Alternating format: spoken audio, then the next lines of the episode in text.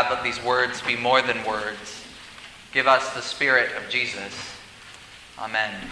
Please be seated. In times like these, I found myself reading, writing, and preaching that phrase a great deal over the past year. In times like these. Since the election of last November, Many have used these words. We've used them to name without naming the sorrow, the hurt, the fear we feel at our social and political reality. The world can feel unsteady and unsafe. In times like these, how do we practice hope? What does it mean to hope? The Sunday after the election last year, I offered the congregation a poem. The writer, Nayyirah Waheed is a young black queer woman of Muslim heritage.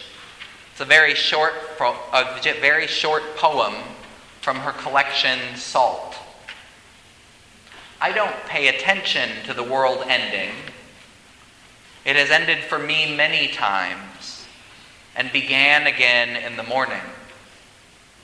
It has ended for me many times and began again in the morning. I thought of this poem and this past year as I read Jesus' words from the gospel this week. Jesus' words about the end time seem fitting. Wherever you are on the political spectrum, I suspect this year has been difficult. Friends from both political parties are doubtful about leadership. Our world seems more divided, more hateful, and closer to nuclear war than it has been in a generation. My friends who are therapists and social workers, everyone I know in the mental health field, is barely keeping up with the needs of their clients. In times like these, what does it mean to hope? How do we practice hope? This passage is known as Mark's little apocalypse. Jesus describes the end of the world. Lo, he comes with clouds descending, as we'll sing at the end of our service. This passage is set in a wider warning for Jesus' disciples Beware, they will hand you over to councils, you will be beaten. Jesus warns of suffering. Then he does something fascinating. Jesus quotes Isaiah. In those days, after that suffering, the sun will be darkened. Jesus does not invent his own signs. He reaches back into his Haftarah, back into the prophets. His people have been through this kind of suffering, this kind of dread before. Jerusalem has fallen before. For us, the world has ended many times. Jesus looks to his spiritual ancestors and he finds a way to hope. So he says to his disciples, Keep awake. As I said to you a few weeks ago when we read Jesus' story about the bridesmaids and their lanterns, when he says, Keep awake, I don't think Jesus is talking about sleeplessness. We know enough about that kind of anxious wakefulness Jesus isn't telling his disciples not to rest. This isn't a literal awake, but a way of speaking about hope and awareness. In the week following last year's election, the New Yorker published a series of responses by famous writers. Junot Diaz, a black Dominican Pulitzer Prize winner, he wrote a letter to his goddaughter in the magazine. It was titled, Under President Trump, Radical hope is our best weapon. I want to read just a few of his words. Colonial power, patriarchal power, capitalist power must always and everywhere be battled because they never ever quit. We have to keep fighting because otherwise there will be no future. All will be consumed. Those of us whose ancestors were owned and bred like animals know that future all too well because it is in part our past. And we know that by fighting against all odds, we who had nothing, not even our real names, transformed the universe. Our ancestors did this with very little, and we who have more must do the same. This is the joyous destiny of our people to bury the arc of the moral universe so deep in justice that it will never be undone. Stay awake, Diaz says. These powers must always be battled because they never quit. Stay awake. Keep fighting. Our people have been here before. We find ourselves again today in Advent. Advent is a season to practice hope. Hope needs practice, especially if that hope is going to become radical. Today, most of us experience Advent as a busy season. We rush around getting ready for Christmas. Most people, when they think of the word Advent, immediately think then of the word calendar.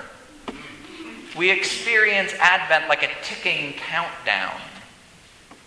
But in the earlier church, Advent was planned as a time for slowing down.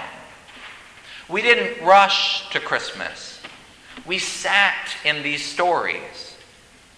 This year, could Advent be one of prayer, breathing, and slowing down? I would argue that this year, more than most, we could use a good Advent. In the calendar of Bible readings, we encounter stories and poems from people like Isaiah in exile. We remember the angst, the frustration, and the longing of God's people across time. The season helps us to hope. Like Jesus, we also read from the prophet this morning. Isaiah writes uh, from exile in Babylon. God's people have been torn from the promised land. They are enslaved, alienated, far from home. They've left behind the world they've known. In that strange land, Isaiah laments that his people fade like a leaf.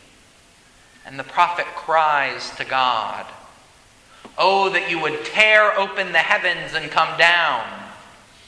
What an image. Isaiah's hope is not pretty, it's not got a bow on it. But Isaiah's hope is big. The prophet names a holy longing. Isaiah transforms his suffering into a longing for God, for God's justice, for God's city. Isaiah wants to see the powerful overthrown, the people set free. Oh, that you would tear open the heavens and come down. Isaiah pours his anger into desire. Isaiah longs for God. Longing can be holy.